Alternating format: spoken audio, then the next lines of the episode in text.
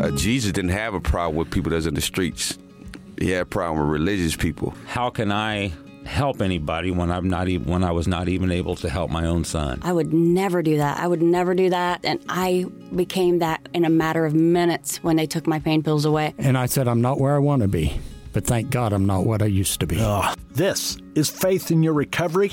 I am Randy Davis. Welcome to the battle. Welcome back. Here we are with another episode of Faith in Your Recovery. I'm Randy Davis. I'm just glad you've joined us. We have a guest today. Her name is Ashley, excuse me, Ashley Ryan. Ashley, go ahead, speak to the folks here. Hi, everyone. Good to have you. Tell them where you're from. Well, I just moved to Indiana two years ago, but I'm originally from Virginia. Originally from Virginia, Virginia, but you've been a Hoosier here for a couple of years. Yep. Anyway, hey, good to have you. Glad you've joined us today. Tell them what you do now as a career. Sure. Um, I work in for a mental health organization, and I manage services that other people provide to our clients outpatient mental health services as well as addiction services. Okay. And you've been at that how long? Actually, I've been with this organization a little under a year. Have, were you doing the same type of work before?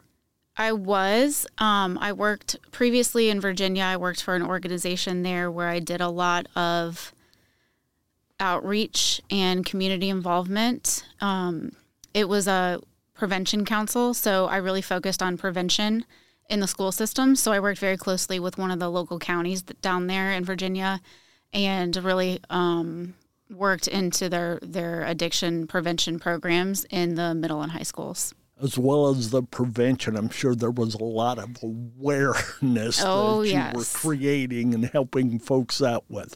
What's one memory that strikes you from there? One moment that sticks out in your mind for some reason maybe an unexpected comment or activity? Can you think of something? Um, I would say going back to 2016, when I started getting involved in that organization in Virginia, um, it was the first time I'd ever publicly spoken about addiction and my experience with it and kind of what I had been observing in my community.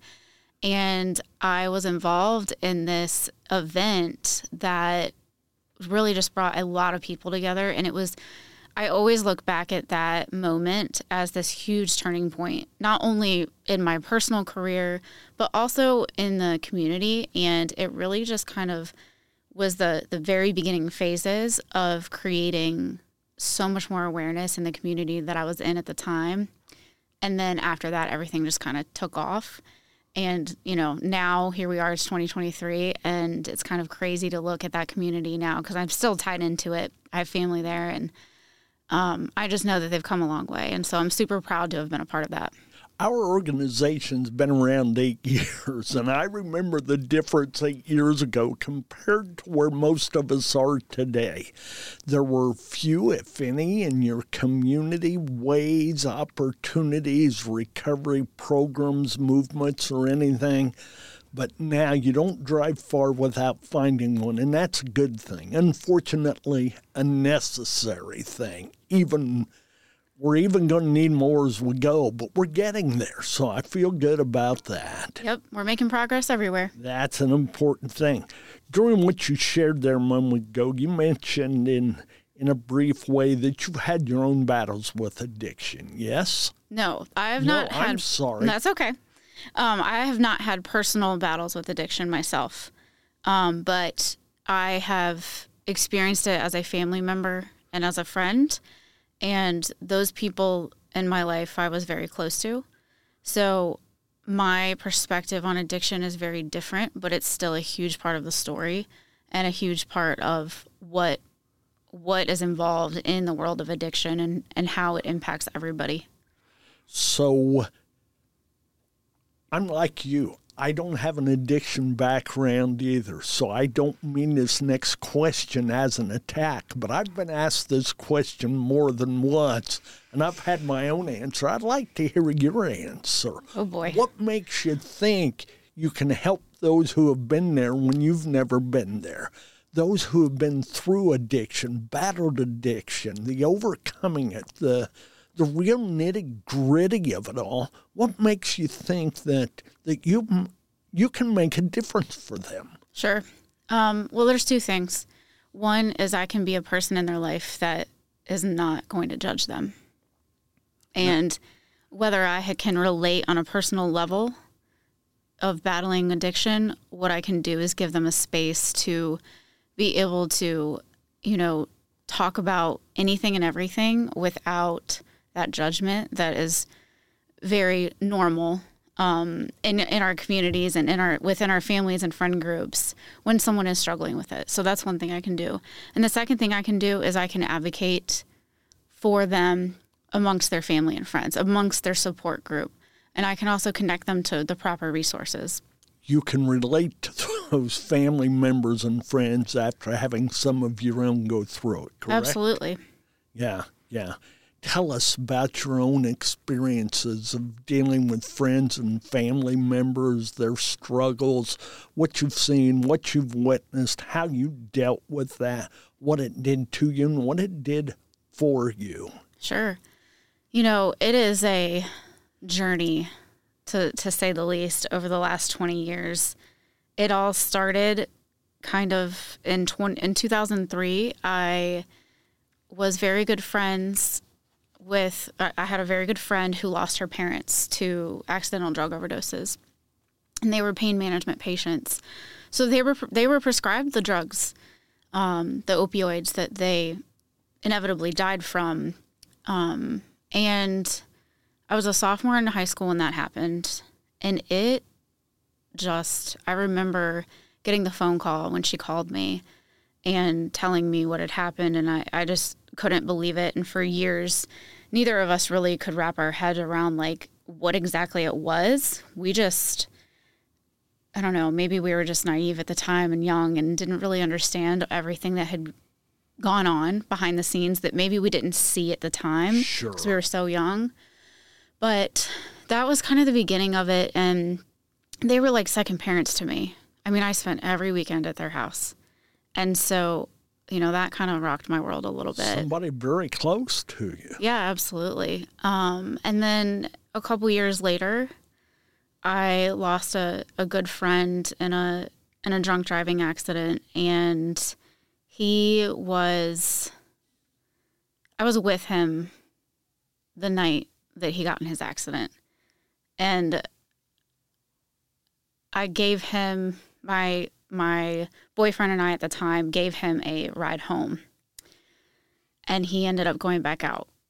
And so after you were with him and yes. dropped him off at his home, then he went back out. Is yes. that close? Yes. Okay. And that one that changed my entire honestly like the next 5 years of my life.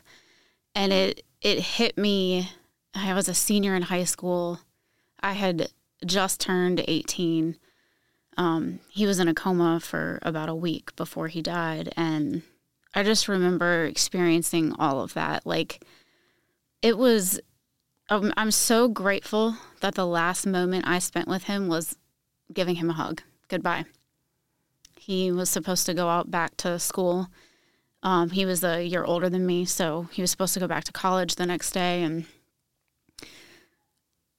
I, I don't know. I blamed I, I didn't blame myself necessarily, but I definitely struggled with it because I just kept thinking, like, I don't understand why he went back out. Like, there was no reason for it.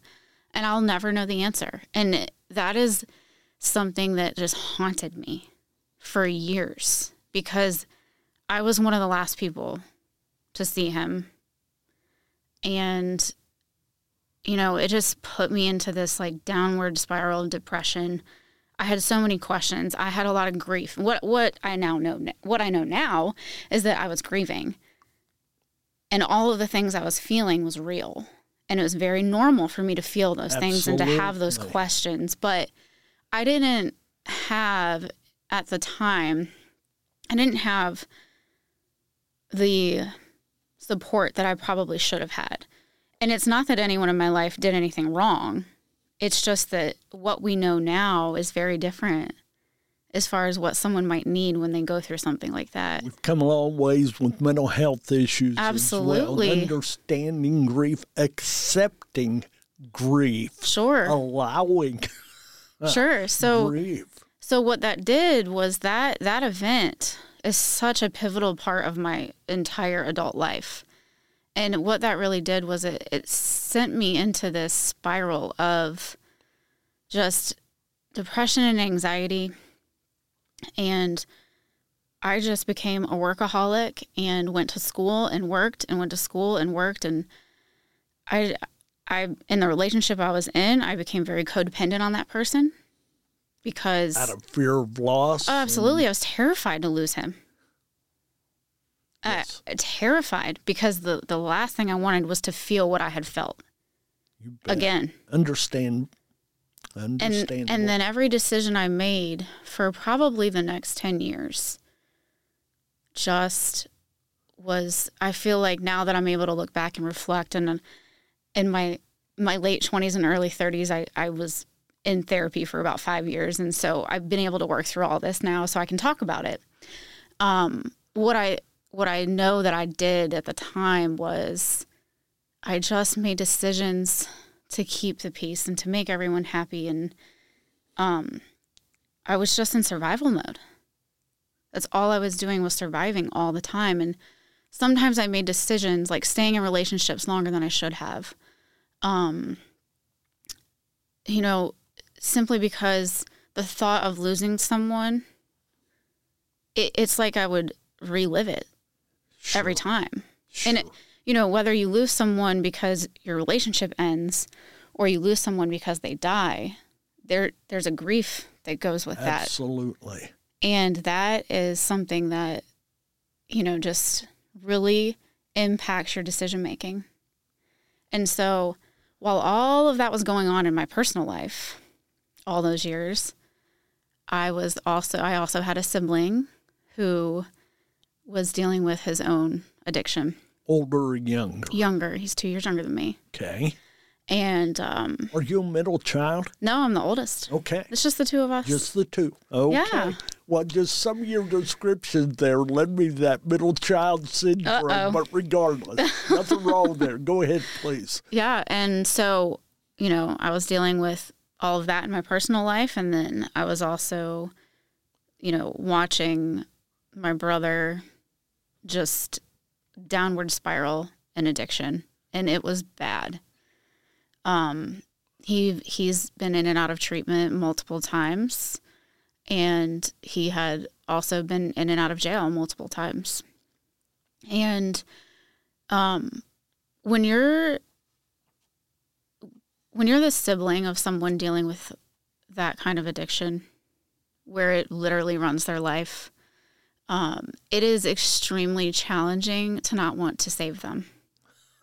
For certain. you know that's that that's what you do. You just want to help them like you just want them to get better. Like you just you don't understand why they can't just figure it out You'd already mentioned the codependent issues, the fears of loss, everything Mm-hmm. that was going with your grief as you look back now and label it. Mm-hmm. And here you are dealing with someone that close to you that you were probably thinking you could lose at any minute. yeah i mean every time the phone rang every time the phone rang um, and it was one of my parents i was always like on the other side going like is, is this it is this the time that they're going to tell me he's gone um, you know there were there were years where i just remember just be every i was so terrified all the time every time i'd get a phone call the anxiety and the the stress that was associated with that Skyrocket. yeah, I mean, and so I was constantly in fight or flight mode.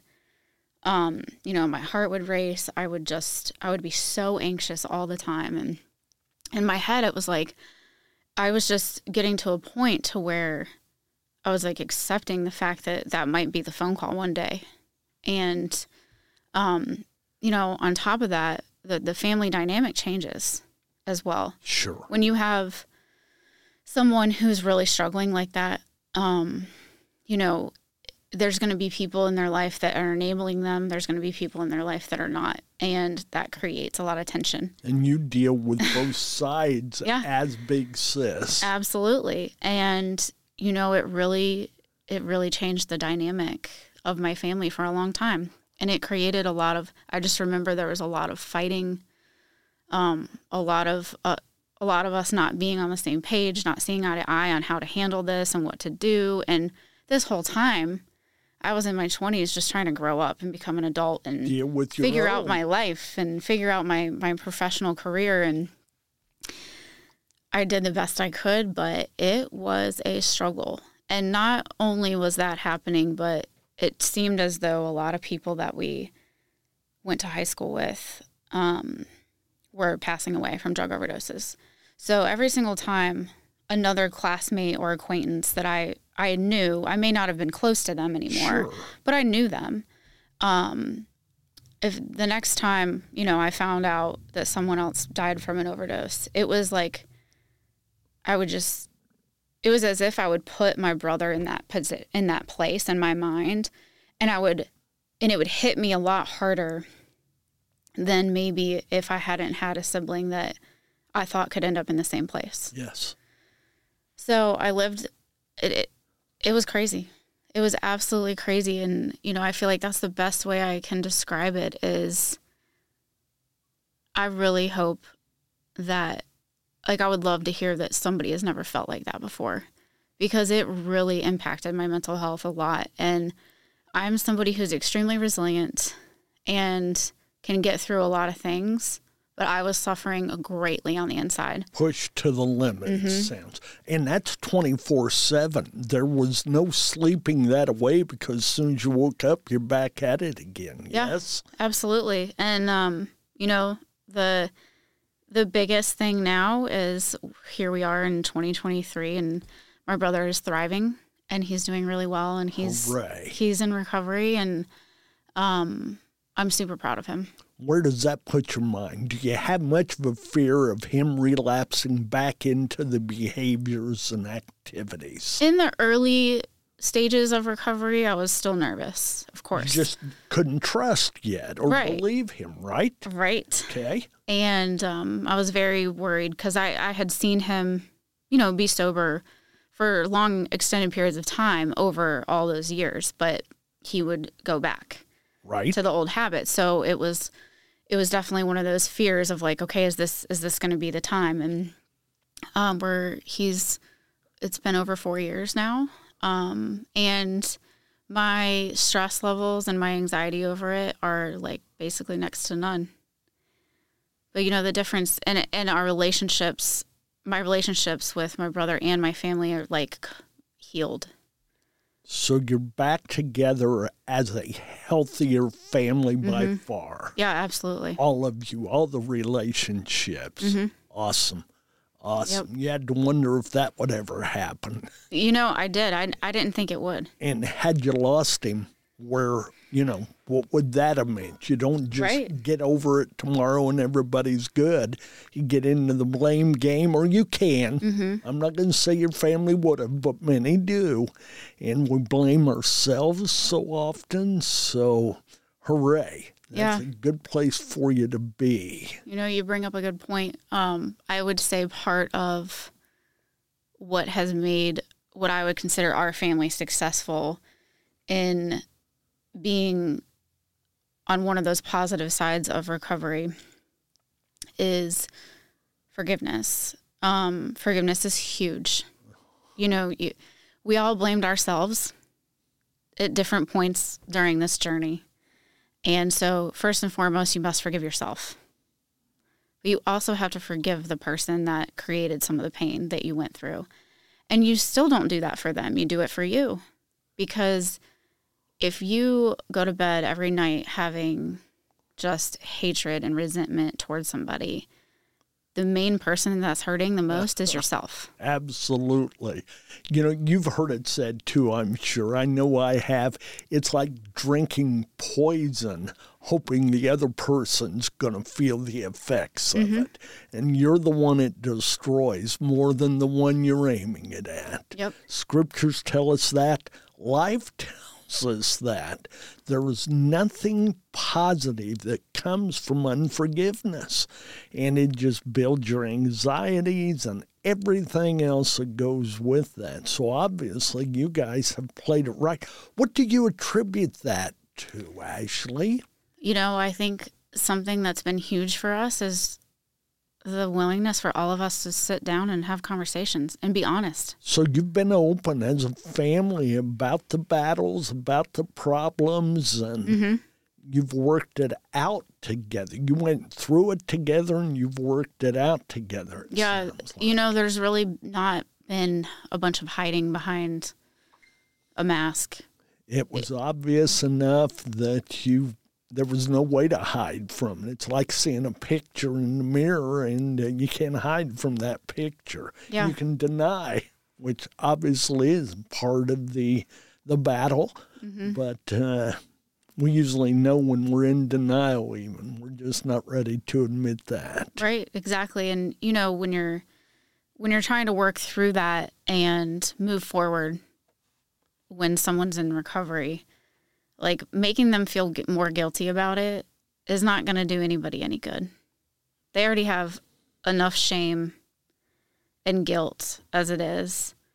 And the last thing that they need is people in their life who they love make just continuing to just dig the daggers in and remind them of all the mistakes that they've made. Pile stuff on them. Yeah, I mean just starting to see some light. Hopefully, exactly, and we're all human.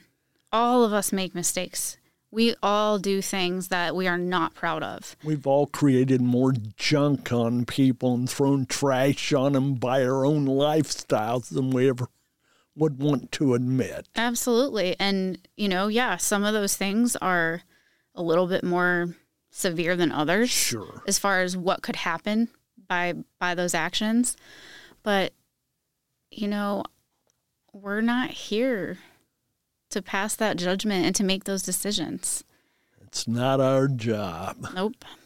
So, what's the best advice you could give to a family right now who has a son or a daughter that's battling addiction?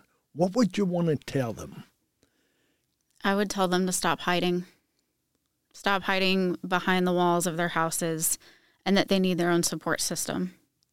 You know, moms and dads, brothers and sisters, aunts, uncles, grandparents, anyone involved, they need to have their own support system and they need to really just be honest with each other and be i mean it's gonna it hurts trust me it hurts to to hear when you're maybe not being the best support system to the person that needs it the most.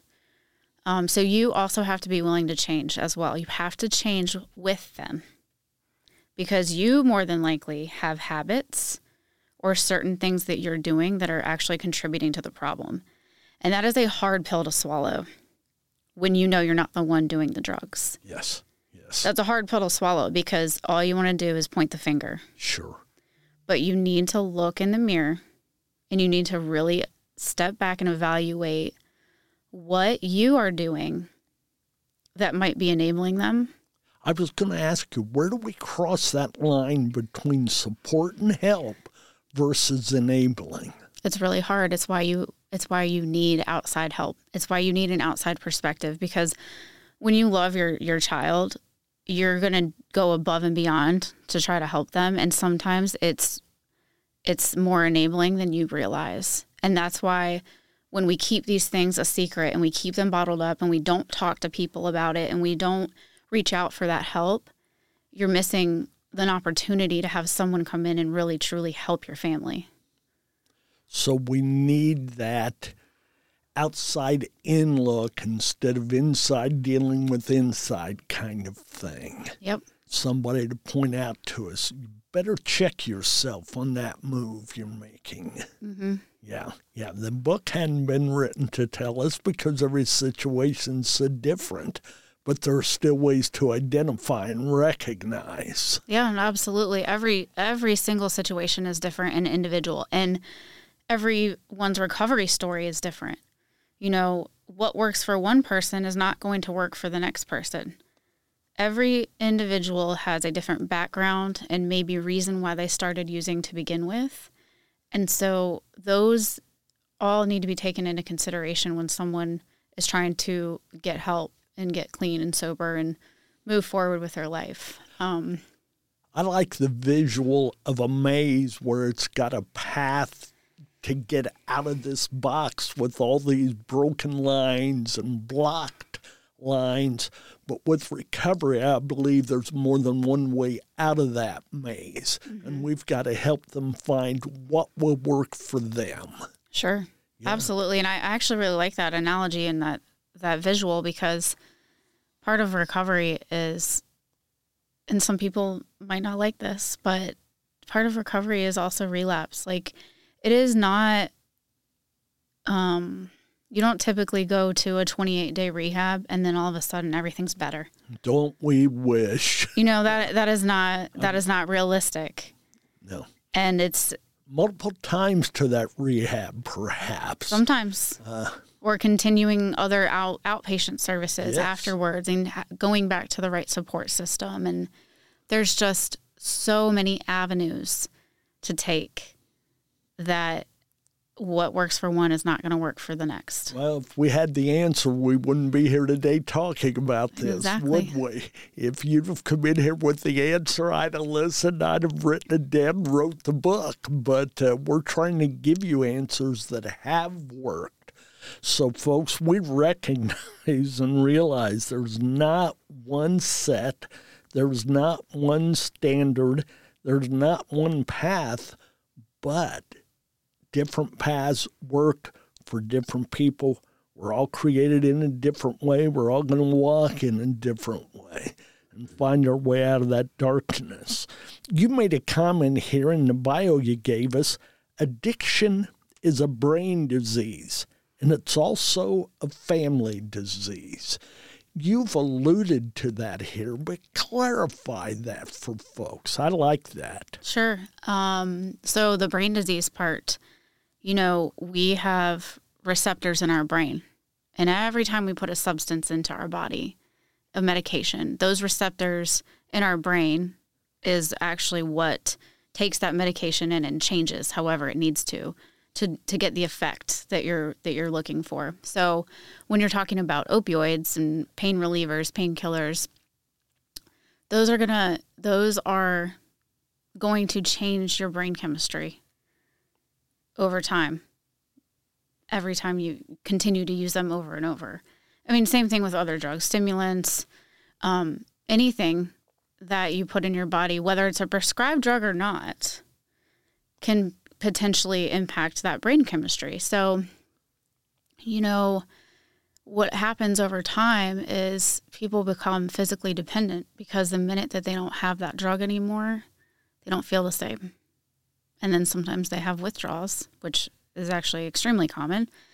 Um, and when you start having withdrawal symptoms, you feel like I, I don't know. My I've, I've never experienced it myself personally, right. but what I know know to be true from people that have dealt with it is you feel like you're going to die because it's like the flu times a thousand. I've heard that very same analogy over and over the flu times a bunch. Sure. So it's a brain disease because it literally changes the brain chemistry and it takes about a year of sobriety for those receptors to rewire and go back to quote quote unquote normal and that's to start going back. It doesn't mean at the end of 365 right. days you're suddenly back to a normal place, uh, right? mentally speaking, right? So that, within the brain, yeah. So that's like when you when you go to a, when you go through a detox, a seven day detox. Yes, you may have gotten the, the drug out of your system, but you have just begun the phases of your brain rewiring itself. I've always said there's a difference in being clean and being clear. In seven days, you can be clean. Sure. Of a lot of, uh, you know, drugs, opioids, etc. It takes a lot longer to get clear. It's like seeing out a cloudy glass.